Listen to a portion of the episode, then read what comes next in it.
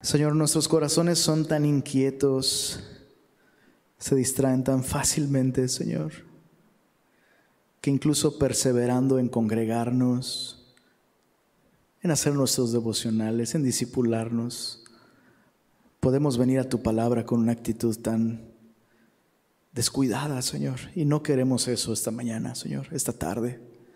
Te rogamos que nos des un corazón dispuesto. Ni siquiera podríamos nosotros producir esta actitud de reverencia que necesitamos. Aún para eso necesitamos de ti, Señor. Y te pedimos, Señor, que a través de tu Espíritu tú obres en el corazón de cada uno de nosotros para el día de hoy contemplar con claridad tu belleza, tu persona, tu carácter, tu plan, tus propósitos para nosotros a través de la palabra que pones ante nosotros esta tarde, Señor. Y pedimos esto en el nombre en el buen nombre de Cristo Jesús. Amén. Amén. Muy bien. Génesis capítulo 2, del verso 4 hasta el 24, eh, son un recuento, es decir, Moisés vuelve a contar la creación, pero ahora lo hace, digámoslo así, como enfocando o enfatizando la creación del hombre. Y eso es algo bien importante tenerlo claro.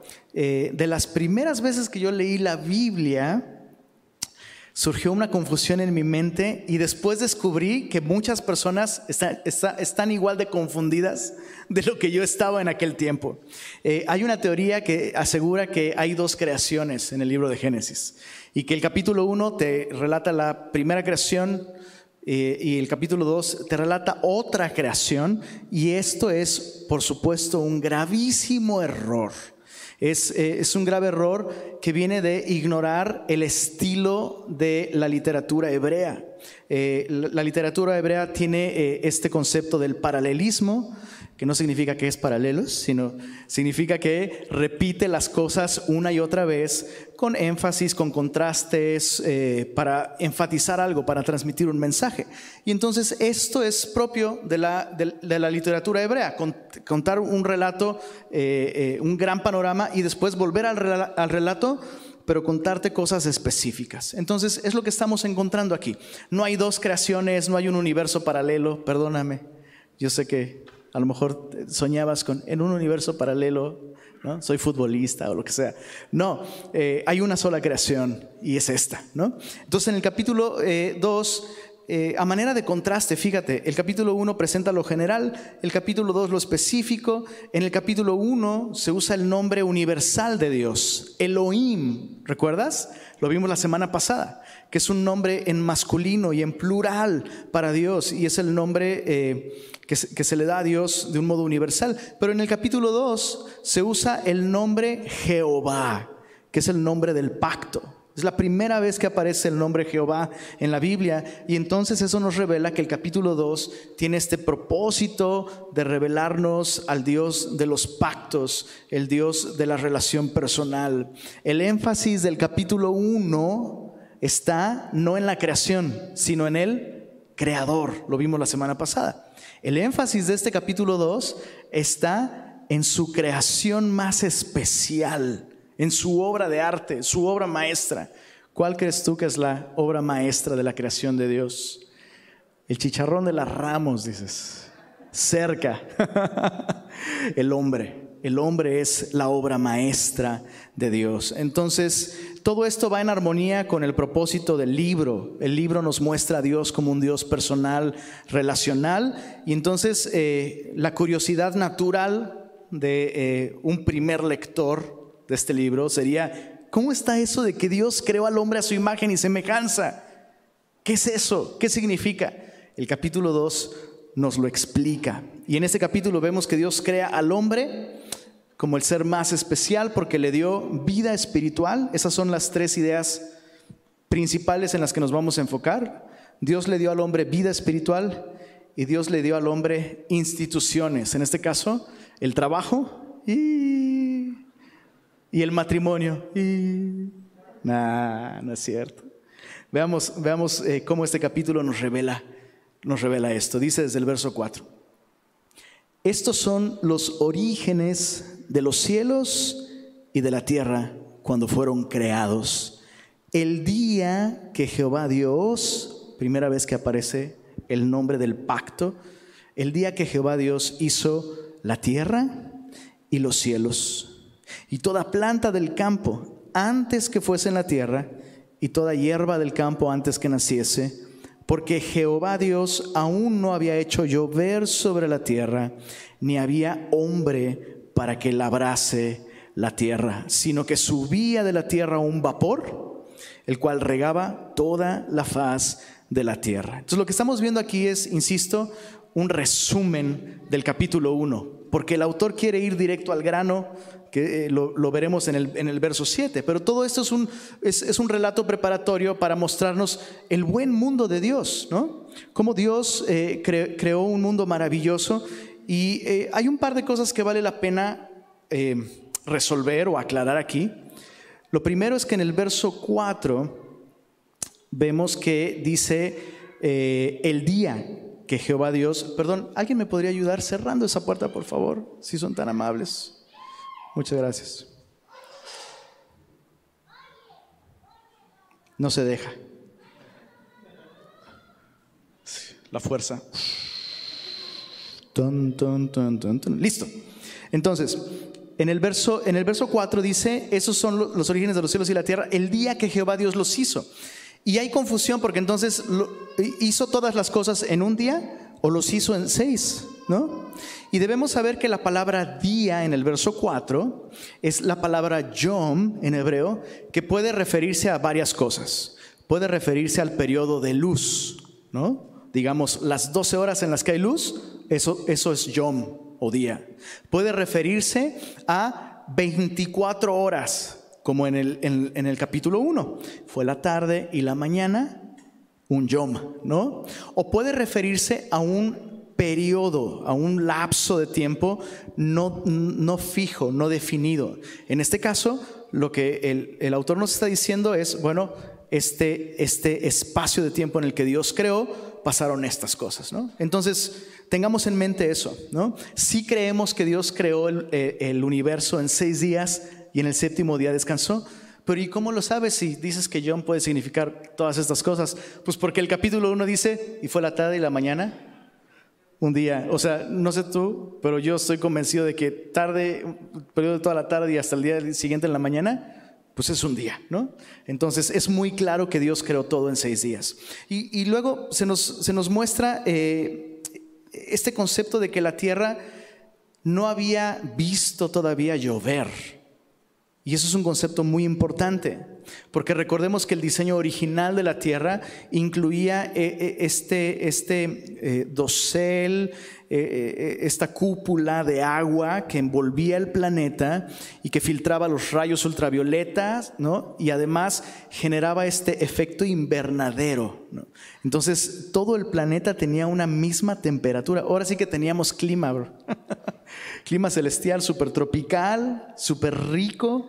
Dices, eh, oye, ni en mi casa el clima es parejo, ¿no? En mi cuarto estoy a 21 grados y en la cocina 40. Bueno, en ese tiempo el planeta tenía una sola temperatura, lo cual lo hacía perfecto para la vida y, demás. Entonces se nos da este contexto y entonces en el verso 7 es, es obvio que el autor no quiere que sepamos simplemente cuán bueno era el mundo que Dios había hecho, sino ¿Para quién? Verso 7 dice entonces, Jehová Dios formó al hombre del polvo de la tierra y sopló en su nariz aliento de vida y fue el hombre un ser viviente.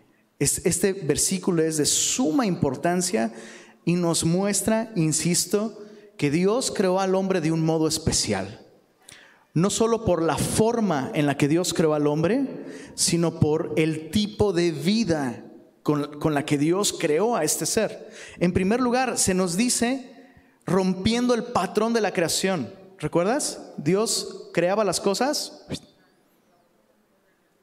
y no había Alexa, ni Siri, ni nada, ¿eh?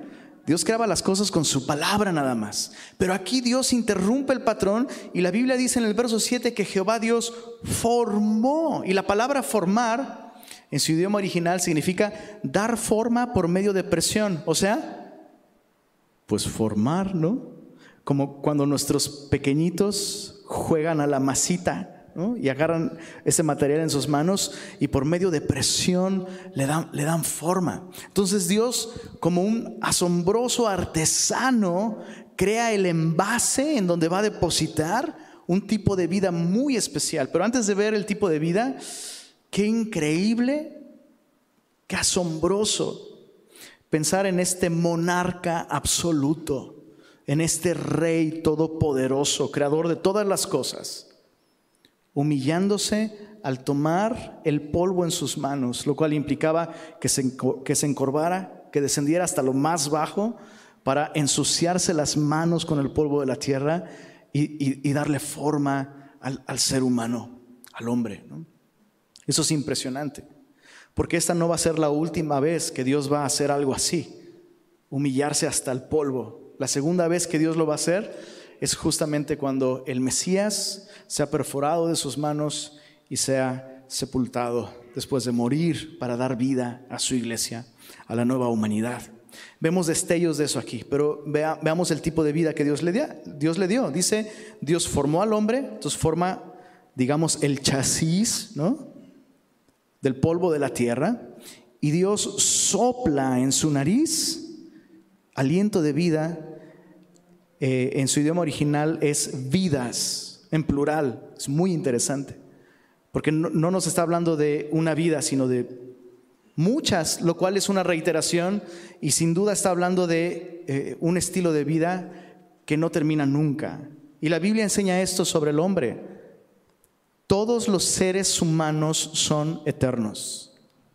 Todos creas en la vida eterna o no, creas en Jesús o no, la Biblia enseña que Dios ha puesto eternidad en el corazón del hombre. Dios ha puesto vidas. Se refiere a eso, a que el hombre fue creado para vivir para siempre. Por eso es que la muerte nos resulta tan antinatural, ¿no? No importa cuánto intenten normalizarla los, los doctores, no, bueno, la muerte es parte del proceso natural de la vida, no es así. Dios nos creó para vivir eternamente. Entonces Dios eh, sopla este tipo de vida, pero eh, cuando dice vidas aquí, creo que no solo se refiere a em, una referencia a la vida eterna, sino se refiere a distintos tipos de vida. Los animales eh, solo tienen vida biológica, funcionan en un nivel meramente pues, físico. Pero Dios creó al hombre a su imagen y a su semejanza. Y eso implica que al soplar sobre él aliento de vidas, se está refiriendo a vida intelectual, vida emocional, se está refiriendo a vida volitiva. Tenemos voluntad, tenemos propósitos. Y muy importante, se está refiriendo a vida espiritual. El hombre tenía un tipo de vida que lo hacía compatible con Dios. Entonces imagínate qué habrá sido Dios creando este muñeco, Gracias. Creando este muñeco de barro y, en algo semejante a un susurro o a un beso.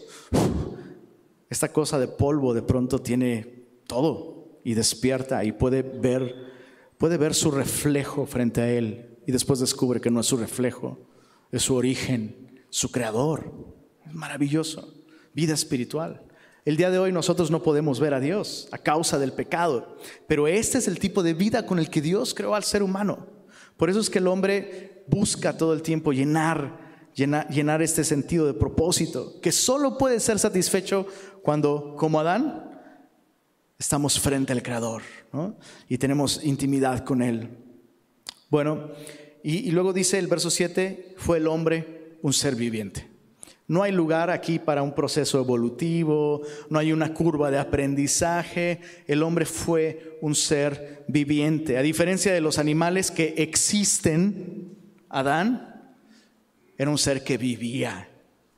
Y hay una diferencia. ¿Cuántos han filosofado un poquito sobre eso? Bueno, una cosa es existir, pero otra muy distinta es vivir.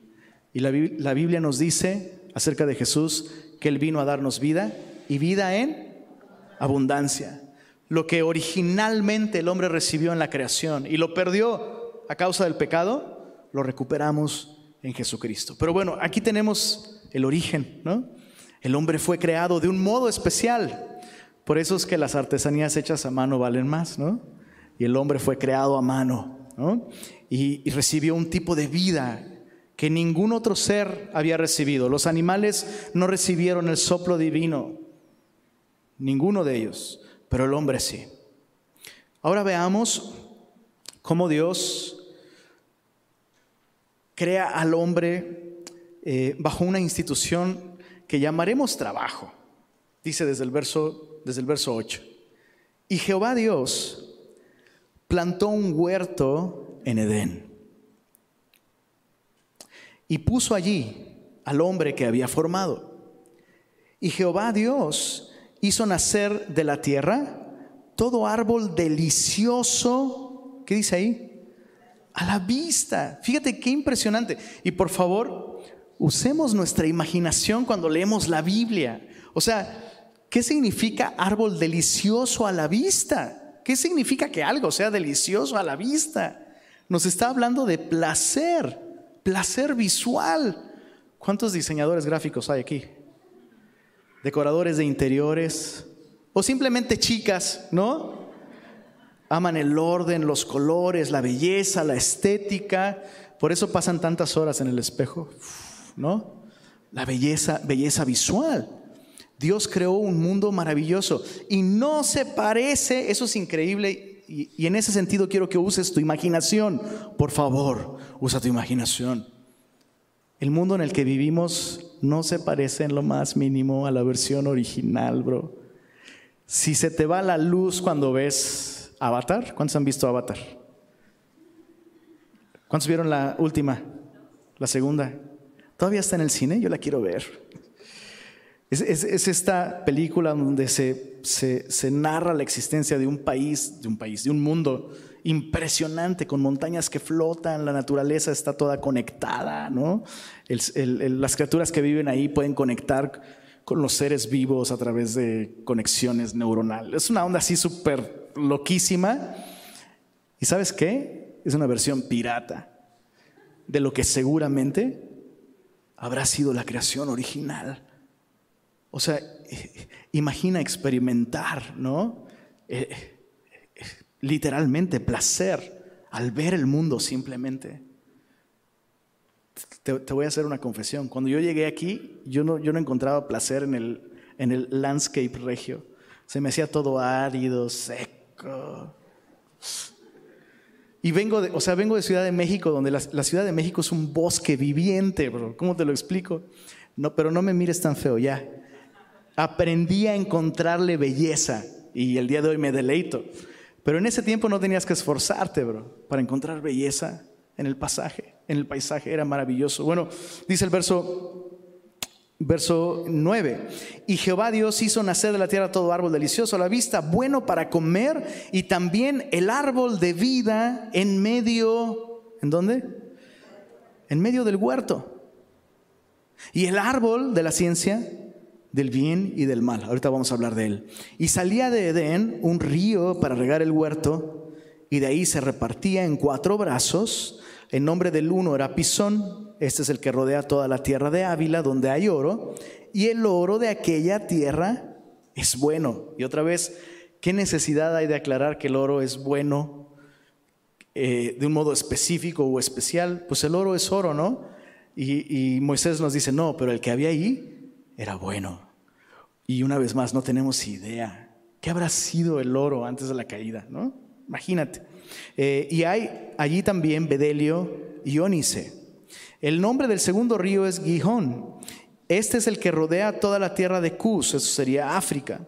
Y el nombre del tercer río es Idekel, este es el que va al oriente de Asiria, y el, cuarto río es el Éufrates. Muy importante, este, esta es una descripción del mundo prediluviano, es decir, antes del diluvio.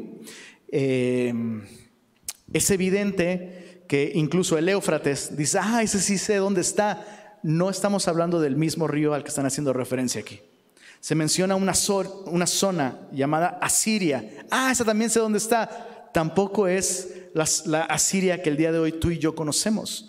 La Biblia nos dice que el mundo antes del diluvio pereció. O sea, ese mundo fue destruido por el agua y todo cambió. Geografía, ríos, todo, absolutamente todo. Entonces, lo interesante es que algunos lugares y algunos ríos eran tan importantes antes del diluvio que se quedaron como en la memoria de la gente y después del diluvio dijeron, pues a lo mejor, a lo mejor como que este pudiera ser el Éufrates y como que este pudiera ser Asiria y, y de esa manera esos nombres se preservaron hasta el día de hoy. Pero no estamos hablando de los mismos ríos. ¿Se, entiende lo que estoy diciendo? Muy importante porque hay gente que pierde tiempo buscando, buscando el Edén. Pues ¿dónde está el Edén? A ver, pues chécate ahí y hacen investigaciones y todo. No sabemos. El, punto es que eh, hemos perdido ese mundo. Es muy triste, ¿no? Pero en Cristo podemos recuperar y algún día tendremos cielos nuevos y tierra nueva. Y en una de esas, esa tierra nueva con montañas flotantes como en Pandora, para que no extrañes. Bueno, verso, verso 15 dice, tomó pues Jehová Dios al hombre, y mira qué impresionante, lo puso en el huerto de Edén, ¿para qué cosa? Para que lo labrara y lo guardase. Y dices, oye, ¿qué no es esto el paraíso? Yo, mi concepto de paraíso no incluye chamba. Pero Dios crea al hombre con esta capacidad de ser productivo y de trabajar. Entonces, nosotros necesitamos más que nunca recuperar una visión bíblica del trabajo. ¿Sabes cuál es el propósito principal del trabajo? Aquí lo vemos. Es muy claro. Pregunta, ¿el hombre necesitaba recursos económicos? Pero ni siquiera necesitaba dinero el hombre. Bueno, ropa, pues comida, no hombre, pues tenía, ¿cómo te lo explico? ¿No? Manzanas así de, ¿te imaginas? Eh, ah, pues es que tiene que mantener una familia. Entonces, si el hombre no necesitaba, ¿por qué Dios lo pone a trabajar? Pues eso me enseña que entonces el trabajo tiene un propósito superior a simplemente obtener remuneración. El trabajo tiene el propósito de que tú y yo reflejemos la capacidad de Dios de crear, de producir, de trabajar, de servir para su gloria. O sea, la principal razón por la que tú y yo debemos trabajar no es para pagar las cuentas, o sea, sí hay que pagar las cuentas pero no es la principal motivación para trabajar. Mis queridos semillosos regios, mis queridos semillosos regios, si ves tu trabajo simplemente o principalmente como un medio de obtener algo, no vas a glorificar a Dios así y no vas a experimentar el placer que Dios quiere darte al trabajar. O sea, ¿te imaginas lo que habrá sido para, para Adán su primer día de chamba? Qué impresionante. Como vamos a ver en los siguientes versos, su primer día de chamba, ¿quién crees que fue su compañero de trabajo? Dios. Entonces el trabajo para el hombre es el pretexto de Dios para juntos producir cosas bellas, cosas buenas, cosas útiles. Eh, ¿Cuánto se necesita que haya personas que modelen este estilo de vida, en donde el trabajo se vuelve un placer porque es un pretexto para adorar a Dios, es parte de mi vida espiritual, es parte de mi relación con Dios. O sea, ¿te imaginas que en esta ciudad se escuche que hay gente que diga, gracias a Dios que es lunes? ¿Cuántos lo han dicho? Yo creo que no muchos, ¿verdad? Algunos tal vez sí. Pero eso es lo, eso es lo que Dios quiere. ¿Sabes? Es un pretexto para que juntos, junto con este Dios creativo, que no es, o sea, Dios no es ocioso, Dios no está estático, ¿sabes? Es un Dios que produce. ¿Qué puede ganar Él? ¿Qué necesita Él? Nada. Pero es un Dios generoso que produce y que da. Y es maravilloso cuando te encuentras con personas así. Te voy a contar un pequeño testimonio. Yo tuve eh, serios problemas dentales por muchos años y sufrí, como la mujer eh, con flujo de sangre, sufrí a manos de los doctores, los dentistas, terminé odiándolos, a todos, no, no es cierto. Pero sí sabes de lo que estoy hablando, ¿no? Cuando te topas con un dentista que lo último que le importa es tu salud, o se nota que realmente no se preparó como debía. Y justamente aquí en Monterrey encontré a la dentista más chida de toda la vida, bro. Y no tienes idea cuántas gracias le, daba yo a Dios por esta chica que se súper o sea, super preparada, bro. Súper preparada. Y me atendió de un modo increíble. Luego te paso el dato. Les dices que yo te recomendé y me... Nada, no es cierto. Pero eh, neta, casi llorando le dije una vez, señorita, gracias, gracias por tomarse en serio su, su, su, profesión, gracias por todo el esfuerzo con el que usted se preparó, porque usted es la mejor dentista que me ha tocado en la vida. Le di gloria a Dios, ¿sabes? Que se nota cuando alguien está haciendo las cosas porque tiene un llamado, porque lo ve como una, casi una... Eh, era maravillosa esta palabra, antes no se hablaba de carrera, se llamaba de vocación.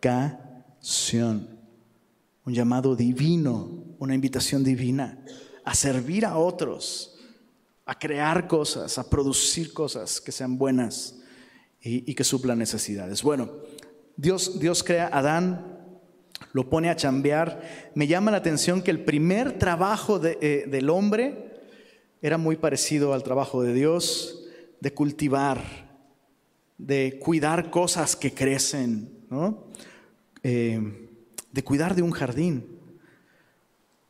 Así que si tú eres el señor de las plantas, ¿cuántos señores de las plantas hay aquí? ¿Sí? ¿Algunos? Bueno, las, chicas son más de plantas, pero los don, o sea, lo que quiero decir es que es de hombres cultivar plantas, pero también se vale. ¿Cuántos señores de las plantas hay aquí? La última vez que fui a Tasco, mi papá, este, para mi gran sorpresa, mi papá es este señor súper fuerte, va al gimnasio, hace ejercicio. Y, este, y la última vez que fui a Tasco me sorprendió que me dijo, vente, mi hijo, te voy a enseñar en mi terraza. Y tenía todo un jardín en la terraza y yo así, papá, eres el señor de las plantas. ¿no? Es maravilloso, ¿no? Creo que como hombres necesitamos desarrollar este aspecto de responsabilidad y cuidar cosas que crecen. No todos son engranes, no todos, no todos son automóviles, bro. No todo es una pelota de fútbol. Preocúpate por las cosas que crecen y que requieren cuidado. Bueno, tenemos a Adán así, trabajando. Es obvio que el trabajo es algo que glorifica a Dios.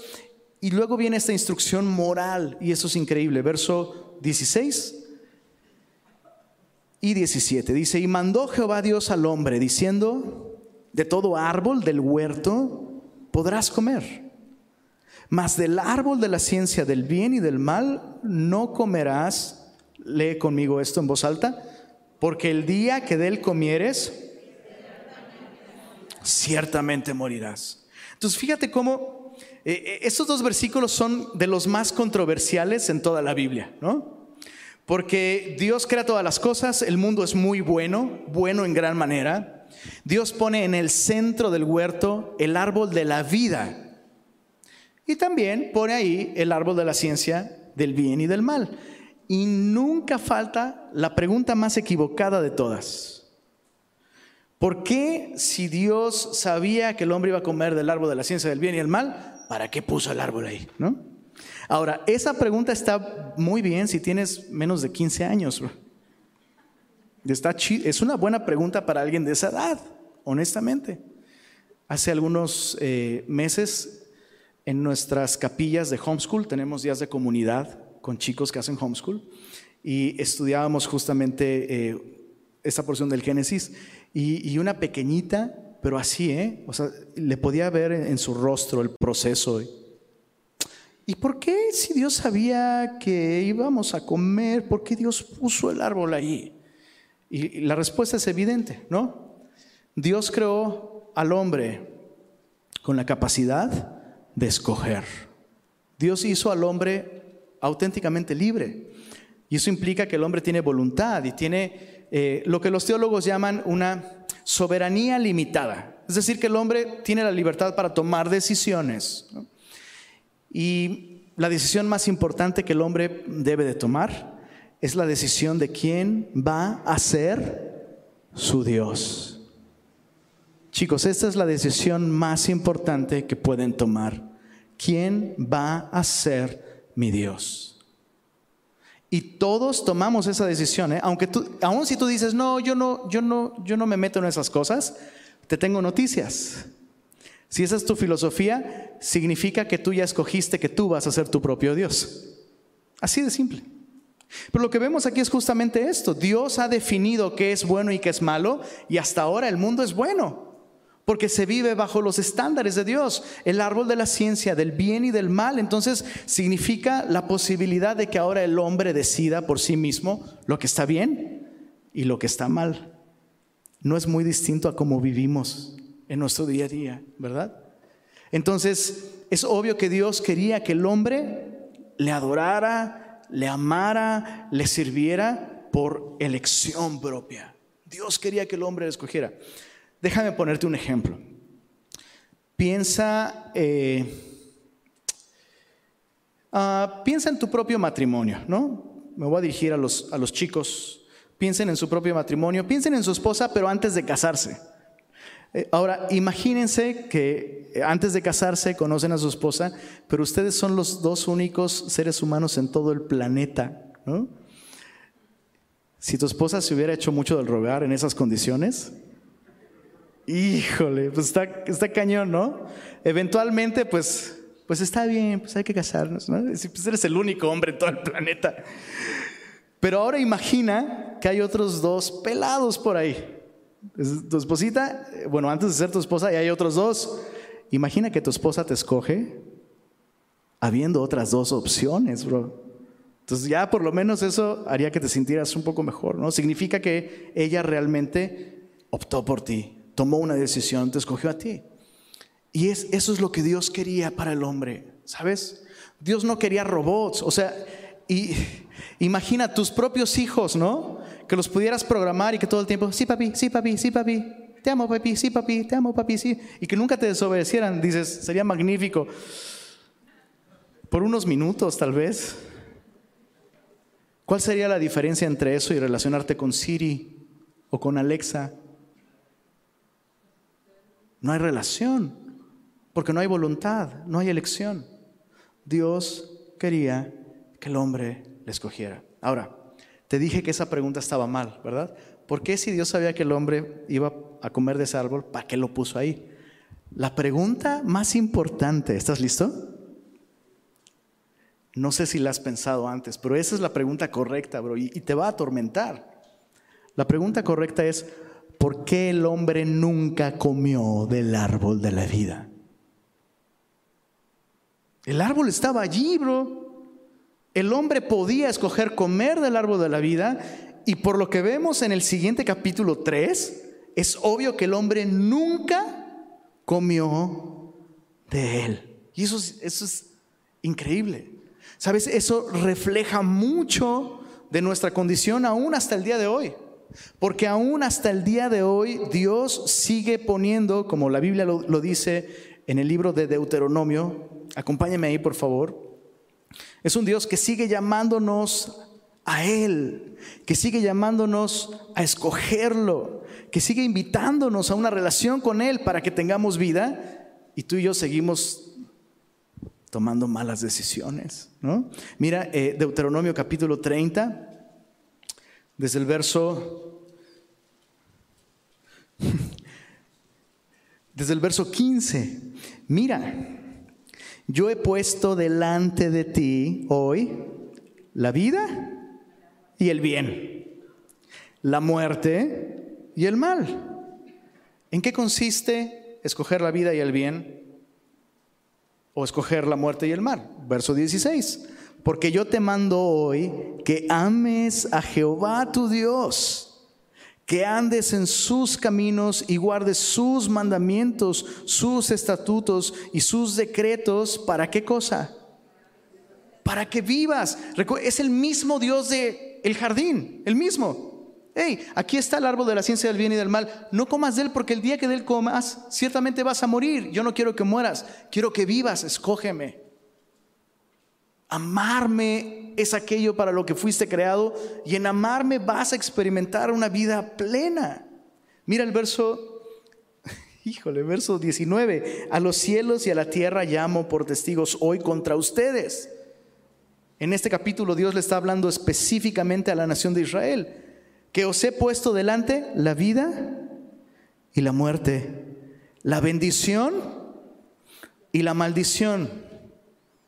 Nuestro Dios es un Dios de qué?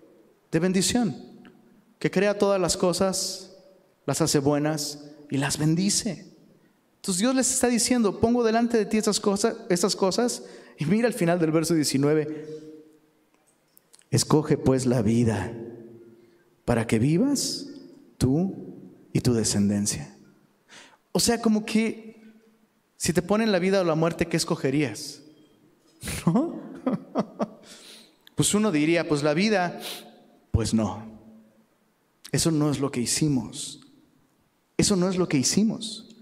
Y aún hasta el día de hoy seguimos tomando malas decisiones y como dice el libro de Proverbios, el hombre insensato tuerce sus caminos y después contra Jehová se irrita su corazón. Entonces otra vez, el hombre fue creado para funcionar en una relación con Dios. ¿Te das cuenta? El trabajo no puede ocupar su lugar.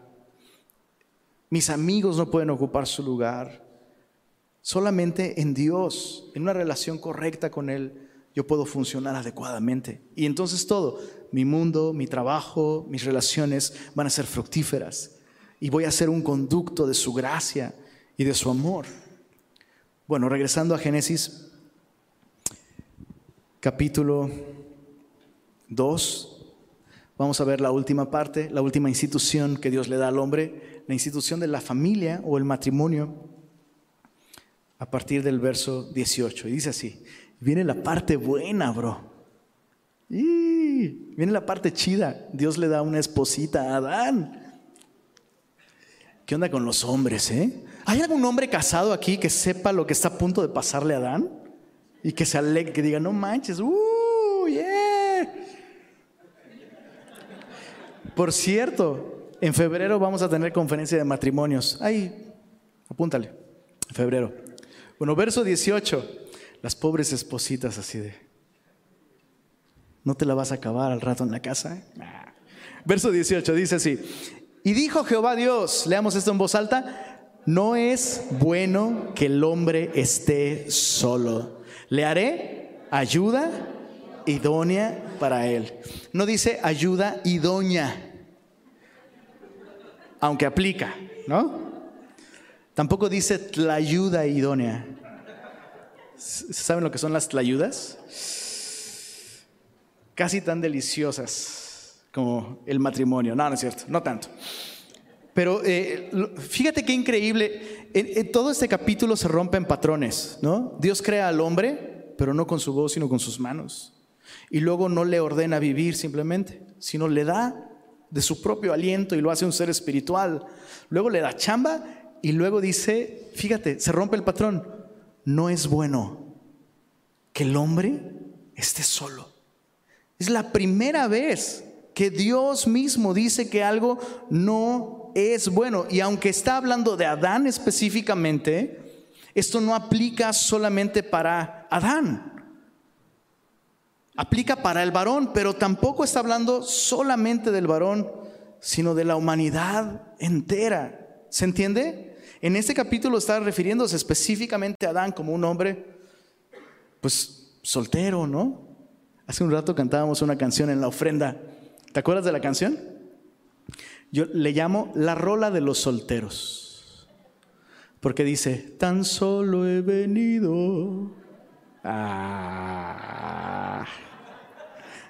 Ya sabes cómo bulear a tu cuate. No, no es cierto. Ahorita vamos a hablar un poco, de, un poco de esto, del plan de Dios para el matrimonio, pero déjame aclarar lo primero. Lo primero, esto nos enseña algo impresionante y brutal. Brutal. Piensa en Adán en este momento. Tiene chamba, ¿ok? Tiene comida, no necesita ropa, tiene clima integrado en todo el... O sea, tiene una relación completa, plena con Dios. Y es Dios quien le dice a Adán, ¿sabes qué Adán? No está bien que solo te relaciones conmigo. Eso es impresionante. Impresionante. Dios nos ha hecho seres relacionales y Dios mismo dice, no es bueno que vivas aislado de otras personas. O sea que esta filosofía de, o sea, no, yo, yo tengo una relación con Dios súper chida, ¿eh? Súper bien. Yo, yo y Dios, mira. Y el mundo que ruede. Uh-uh. No, yo tengo una relación chida con Dios con quien no me llevo muy bien es con mi familia, especialmente mi esposa y mis hijos, ¿no? A la iglesia no la quiero ni ver ni en pintura. Dios dice, no, no estás bien si esa es tu condición. No es bueno para ti. De hecho, eh, preparándonos eh, para esta serie de hombres que tendremos a partir de esta próxima semana, eh, leí un estudio sobre cómo la amistad entre hombres cristianos eh, está en peligro de extinción. ¿Sabías que vivimos en la generación más solitaria para los hombres? Es un momento de la historia en, el que los hombres literalmente nos hemos vuelto llaneros solitarios, Y nos escondemos detrás de una supuesta espiritualidad. Es que tengo a Dios. No, bro, no. Necesitas a otros. Si aún Jesús, o sea, bro, Jesús, Dios hecho carne, buscaba amigos, tenía amigos. Necesitamos ser gente de comunidad. Lo necesitas. Te lo, te lo voy a decir otra vez, perdóname que sea tan enfático, perdóname, pero necesitas escucharlo. Si vives, si vives aislado en tu rollo, eso está mal. Te estás perdiendo. Te estás perdiendo de algo maravilloso para lo que Dios te creó. Relacionarte con otras personas. Vivir en comunidad, caminar junto con otros. Entonces, acompáñanos a la reunión de hombres. Pero el punto es, y eso es para todos, necesitamos de otras personas. Dios mismo Dios mismo lo está diciendo. O sea que nadie puede decir, no, a mí Dios me dijo que, que, yo me entienda con Él y que ya, pues no sé qué Dios te habrá dicho esto, pero el de la Biblia no te diría eso jamás, nunca. Lo segundo de lo que está hablando aquí, cuando dice que no es bueno que el hombre esté solo, pues obviamente es matrimonio, ¿no? Está hablando del matrimonio y eso es, eso es asombroso. La primera relación humana que vemos en la Biblia no es entre padres e hijos, no es entre amigos y amigas, no es entre amos y siervos, sino entre esposo y esposa. Y esto coloca al, matrimonio en la posición más elevada, literalmente, escucha, literalmente, todas las relaciones humanas dependen de esta, del matrimonio. Todas. Eso es lo que Dios nos está enseñando aquí. Dios pudo haber creado a una mujer embarazada con gemelos. Y listo, ahí ya empieza la humanidad. Pero no, qué increíble, ¿no? Dios crea a un hombre y después dice, te hace falta algo, papá. Y te lo voy a dar. Pero fíjate, no es bueno, o sea, Dios quiere que el hombre lo descubra, no es bueno que el hombre esté solo. Entonces observa la santidad, lo sagrado del matrimonio. Y en tercer lugar, está hablando de comunidad, no es bueno que el hombre esté solo, está hablando de matrimonio, aquellos que están llamados a casarse, no es bueno que no den el paso y que no hagan lo que tienen que hacer para poder casarse. Pero en tercer lugar, está hablando de la mujer, del género femenino, es decir, no es bueno un mundo en el que solo hay hombres y no hay mujeres. Y sabes, eso es tan contracultural. Hace, hace algunos años se hizo esta marcha, ¿recuerdas? En México, un día sin mujeres, ¿no? o sea, neta, qué momento tan terrible estamos viviendo en ese sentido, ¿no? Que, que, la mujer ha sido tan violentada. tan denigrada, tan maltratada, que, que la mujer tiene que, literal, o sea, la mujer está, está rogando por reconocimiento de algo para lo que Dios la creó, ¿sabes? Y Dios ya dijo, eh, no es bueno un mundo sin mujeres. Ya hubo un día sin mujeres y Dios es el primero en decir, no está chido, no es bueno. Un par de cosas sobre, sobre la creación de la mujer. Chicas, ¿están listas? Eso, más o menos. No, no me voy a poner igual de intenso con ustedes, por favor. O sea, están viendo aquí que ustedes son la cereza del pastel, ¿no? O sea, si hubiera alguna canción de Arjona con la que medianamente estuviera de acuerdo, sería esta de las mujeres, ¿no? Totalmente. Pero mira cómo, Dios dice, le haré ayuda idónea para él. La palabra ayuda es la palabra en, en hebreo eser. La palabra eser, que significa ayuda, tal cual, o socorro o auxilio. Entonces, eso nos enseña mucho sobre la condición del, hombre si no hubiera mujeres. Estaríamos en peligro de extinción, bro. Necesitamos ayuda, necesitamos socorro, necesitamos auxilio. Y este mismo término, es ser, ayuda, socorro, auxilio, es un término que se ocupa como un título de Dios. En los salmos vemos muy recurrentemente esto. Salmo 46, Dios es nuestro amparo y fortaleza, nuestro pronto auxilio nuestro pronto es ser. Salmo 27, 9. No escondas tu rostro de mí, no apartes con ira a tu siervo. Mi ser, mi ayuda, has sido tú. Entonces, piensa en esto, chicas, piensen en esto. El hombre fue creado del polvo de la tierra, pero la mujer fue creada de, la, de una parte de la criatura creada a imagen de Dios. Es, es, lo más es lo más cercano a lo divino, literalmente. Y Dios dice, sí, y por eso este título que es mío, yo soy el ayudador del hombre. Voy a crear a una criatura magnífica, asombrosa y maravillosa que refleje este aspecto de mi carácter. ¿Qué onda chicos? Un aplauso para las chicas o algo así. Sí, claro. ¿Cómo te lo explico que a mí Dios me rodeó de mujeres toda mi vida? Yo no, yo no estaría aquí y no sería lo que soy si no fuera por las mujeres. Por mi abuela, por mi madre, por mi tía, por mi esposa, por mis hijas. Ya me voy a poner a llorar. Ayuda. He recibido la ayuda de Dios a través de la mujer. Y no solo en mis relaciones cercanas. Te, tengo un dato interesante. ¿Estás listo para este dato? El 90% de nuestros servidores aquí en Semilla de Mostaza, ¿qué crees, bro? Son mujeres, bro. Mujeres exitosas, ocupadas, con responsabilidades, con familia, que se cansan entre semana. No, pues nomás cuida a los niños, bro. Cuídalos un día nomás, bro. Pero neta, tú cuídalos como ella los cuida. Y veremos quién se cansa más, bro. Mujeres, mujeres, reflejando este aspecto del carácter de Dios en el que Dios se entrega. Eso es increíble. La mujer refleja este aspecto de Dios. Y sí, lo voy a decir con todas sus letras, el aspecto femenino de Dios. No estoy diciendo que Dios es mujer. Tampoco estoy diciendo que Dios es hombre, porque Dios es espíritu. Pero todo lo femenino brota de Él, todo lo masculino brota de Él. Dios nos ha diseñado así a nosotros, con estos géneros, enfatizando estos distintos aspectos.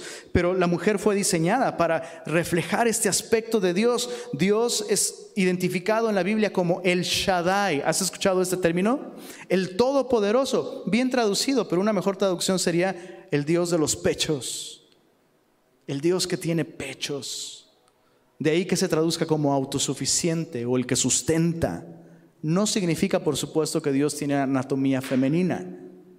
Está hablando de un aspecto de su persona, así como una mujer con ternura, cuida, amamanta, sostiene a un pequeño y literalmente una nodriza sostiene la vida de un ser necesitado con parte de su propio ser. Dios sostiene al hombre así y Dios lo nutre con la leche espiritual no adulterada. Jesús se refirió a Jerusalén como, Jerusalén, ¿cuántas veces quise juntarte como la gallina junta a sus polluelos? Y este aspecto divino de Dios lo vemos en la mujer. No es bueno que el hombre esté solo. Entonces, hombres y papás, sobre todo, papás. ¿Cuántos papás hay aquí? Levanta la mano, nada más para que... Eso, eso. Tenemos la responsabilidad de enseñarle a nuestros hijos y de animarnos unos a otros como hombres a honrar la imagen de Dios en las mujeres ser caballerosos. A mí, me, bro, no creas que yo me saco 10 en esas materias, bro. No me la voy a acabar al rato. Oye, si tú lo predicas, ¿por qué no lo haces? bro, a ti no te va tan mal. Necesitamos, chicos, necesitamos huir, huir de este concepto distorsionado y pecaminoso en el que vemos a la mujer perdónenme, perdónenme por la expresión, chicas, yo sé que, es muy fuerte, pero ayuda idónea no significa chacha, bro. Porque Dios no es tu chacho, pero es quien te ayuda. Se valora eso, se honra eso, se cultiva, se respeta, se responde a ello. Híjoles, ¿ahí lo dejamos? No, verso, dices, no me dejes a Adán soltero, por favor. verso 21. Dice, entonces Jehová Dios hizo caer sueño profundo sobre Adán y mientras éste dormía, tomó una de sus costillas y cerró la carne en su lugar. La palabra costillas no es realmente la palabra costillas, en su idioma original significa sencillamente costado. Tomó uno de sus costados, ¿no? Eh, y, y, cerró la carne en su lugar, y de la costilla que Jehová Dios tomó del hombre, hizo una mujer. No manches. Y mira qué hermoso, la trajo al hombre.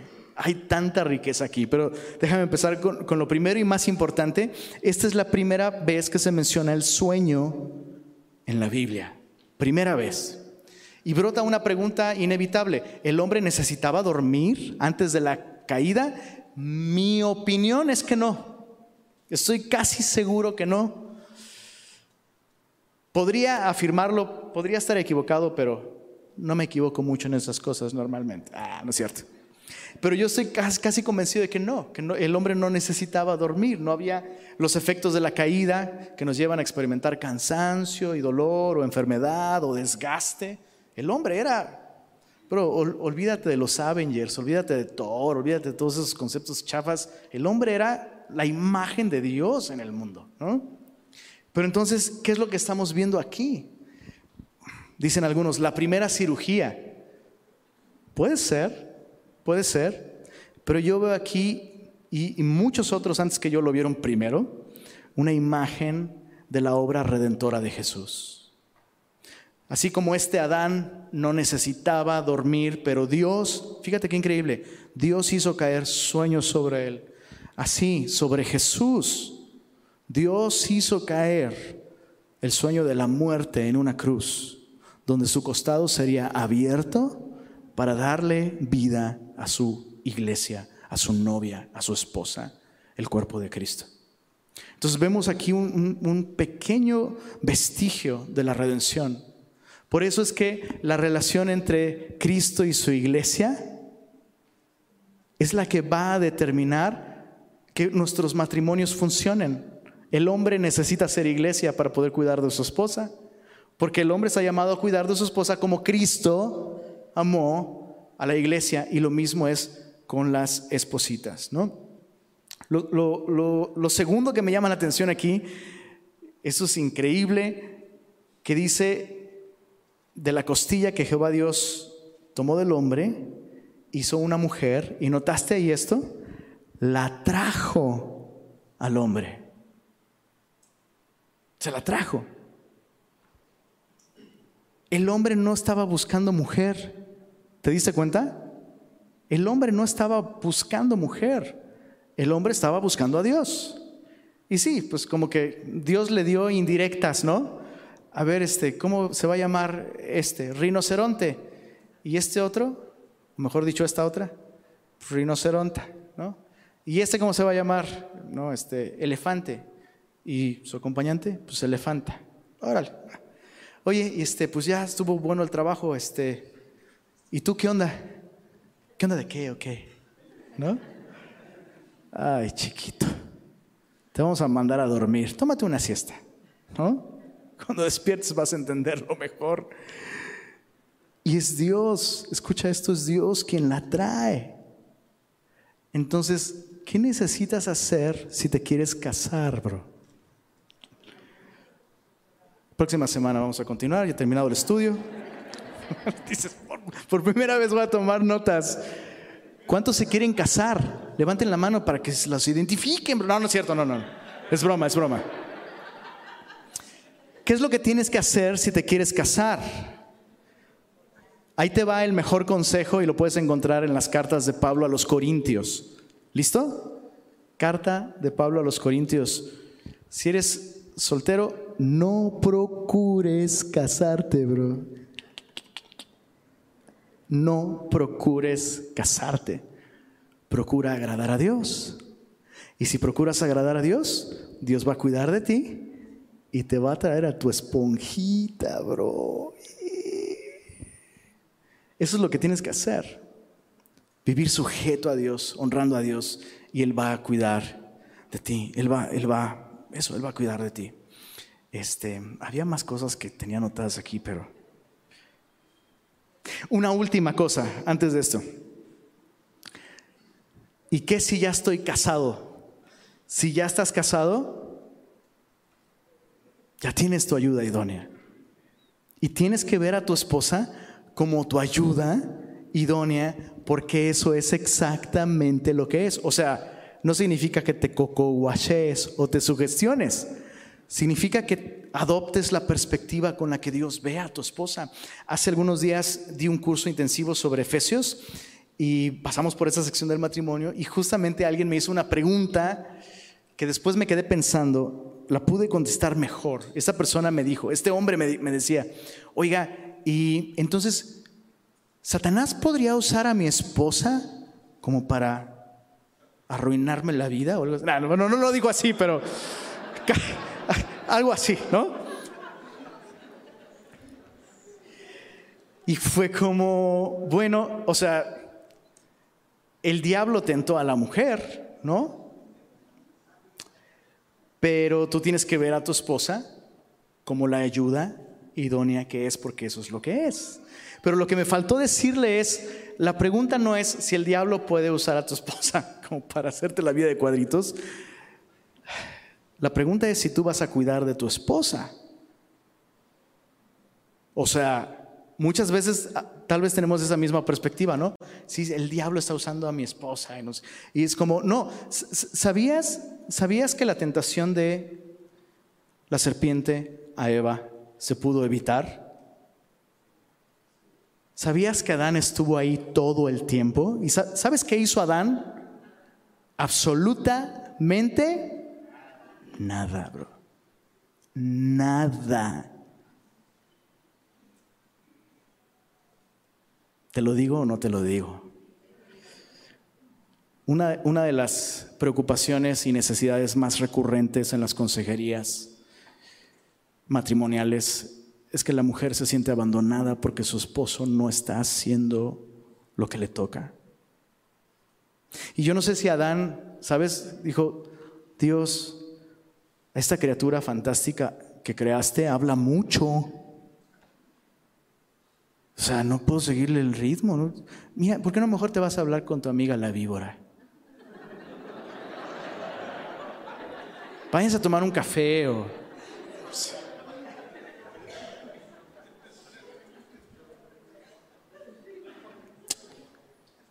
Cuida a tu esposa, bro. bro, que sus conversaciones más profundas y significativas sean contigo, bro. Si tu esposa está buscando, y, en muchos casos literalmente la estás arrojando a un nido de víboras, bro, y luego te sacas de onda porque todo está envenenado, pues no la estás protegiendo, bro. No la estás protegiendo, no la estás guardando, no la estás cuidando. Entonces, si ya estás casado, te amolaste. No, no es cierto, no. Es tu ayuda idónea. Si ya estás casado, es tu ayuda idónea. Ah, así, eso es eso. Ya, nada más esto y terminamos, lo prometo. Bueno, nada más me casé por el civil. Entonces, así por si algo falla, puedo divorciarme sin pecar. Si firmaste el papelito, bro, ya es por todas las de la ley. No estás menos casado. Bueno, veamos el, modelo del matrimonio, solo lo vamos a mencionar porque lo vamos a explicar en profundidad en nuestra conferencia de matrimonios. Pero mira, dice el verso 23, primeras palabras del hombre cuando ve una mujer. En inglés tiene más sentido porque es wow, man. Y entonces se le quedó el nombre, no es cierto. Verso, verso 23, dijo entonces Adán, esto es ahora hueso de mis huesos, carne de mi carne. Esta será llamada varona, porque del varón fue tomada. Lo, que hace Adán es expresar, ah, eres yo, pero no, pero sí, pero no, pero sí, ¿no? Y desde entonces el hombre está loco con la mujer, ¿no? Eres yo, pero no, pero sí, pero no, pero sí. Pero Y, Dios le pone, eh, perdón, Adán le pone este nombre, varona, que significa, bueno, su palabra original es Isha. Y la palabra para varón es Ish. Por eso te ponía el ejemplo de elefante, elefanta, ¿no? Jirafo, jirafa, ¿no? Ish, Isha. Entonces, el cuate sigue en su track de trabajo, en su modo de trabajo. Y dice el verso 24, y este es el clímax, por tanto, dejará el hombre a su padre y a su madre y se unirá a su mujer y serán una sola carne. Y mira qué hermoso, estaban ambos desnudos, Adán y su mujer, y no se avergonzaban. Algo clave para entender esta parte final del capítulo es identificar quién dice las palabras del verso 24. ¿Quién está diciendo las palabras del verso 24? Por tanto, dejará el hombre a su padre y a su madre. Dice, pues Eva, ¿no? Ya tiene pleito con la mamá, aunque Adán no tiene ni mamá, ¿no? No. En Mateo capítulo 19 encontramos la respuesta. Acompáñame ahí. Chicos, yo quiero agradecerles el privilegio que me dan de enseñar la Biblia por más de 40 minutos. Qué privilegio es poder invertir tiempo y hacer que nuestro domingo valga la pena, ¿no? Alimentarnos. Gracias de verdad por su atención, por su esfuerzo para escuchar juntos lo que Dios nos enseña. Mateo 19, verso, desde el verso, verso 4, 4 y 5 y, y 6. Él respondiendo, esto es Jesús, les dijo, ¿no habéis leído que el que los hizo al principio, varón y hembra los hizo? Y dijo, ¿quién dijo? El que los hizo. El que los hizo dijo, por esto el hombre dejará padre y madre y se unirá a su mujer y los dos serán una sola carne. Entonces Dios mismo nos marca el lugar que le debemos dar a nuestro matrimonio, ¿no? Por supuesto, el principal responsable es pues el hombre, ¿no? Los dos tenemos responsabilidad ante Dios, pero el hombre es el principal responsable y por eso el llamado es para el varón. El varón dejará padre, madre y se unirá a su mujer y los dos se volverán una sola carne. Hay tres palabras clave ahí. Dejar. Tu relación con tus padres tiene que pasar a un segundo lugar. O sea, no puedes darle a tus papás el lugar que le tienes que dar a tu esposa si ya estás casado. Tienes que dejar esa relación de padre y madre. No significa que dejes de tener relación con tus papás, sino las prioridades. Y darle ese lugar a tu a tu cónyuge. Lo segundo es unirse, que nos habla de pegarse, literalmente, ¿no? Es como pegamento. Y, nos habla en, la tercera palabra, volverse, se volverán una sola carne, nos habla de un proceso. En otras palabras, la noche de bodas no es suficiente para que los dos sean una sola carne. Es un proceso que necesita continuar toda la vida. En otras palabras, estamos llamados como esposos a seguir conquistando a nuestra esposita, seguir cuidando de ella, seguir cortejándola, seguir, eh, pues eso, ¿no? Persiguiéndolas, eh, uniéndonos a ellas y de esa manera darles el lugar que Dios ha dado, les ha dado en nuestra vida.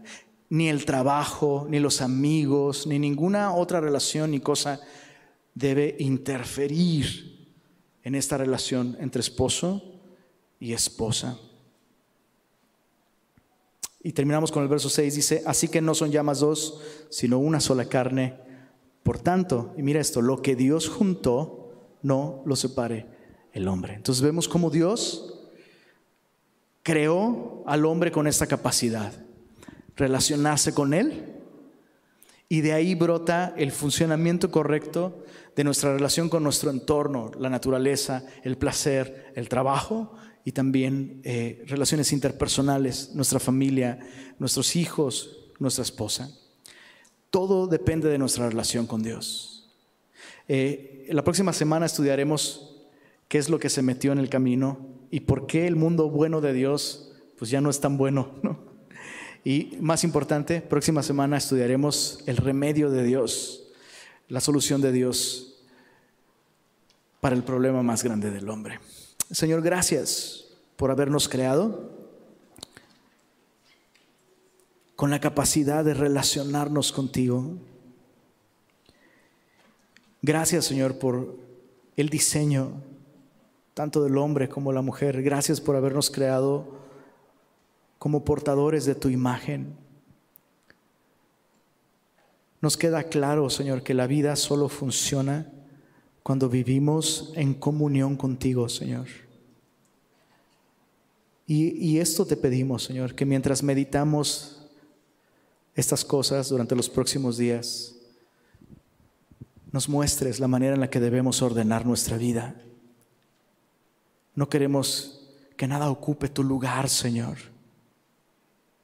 No queremos deshonrarte en, nuestro trabajo, en nuestras obligaciones, en nuestros deberes. Y no queremos mal representarte en nuestras relaciones interpersonales, en nuestra familia. En Cristo tú nos has hecho nuevas criaturas, capaces de vivir de acuerdo a tu diseño. Y te rogamos, Señor, que nos capacites cada día mientras nos relacionamos contigo, mientras caminamos en amistad contigo, Señor. Capacítanos para reflejarte correctamente en este mundo. Pedimos esto en tu nombre.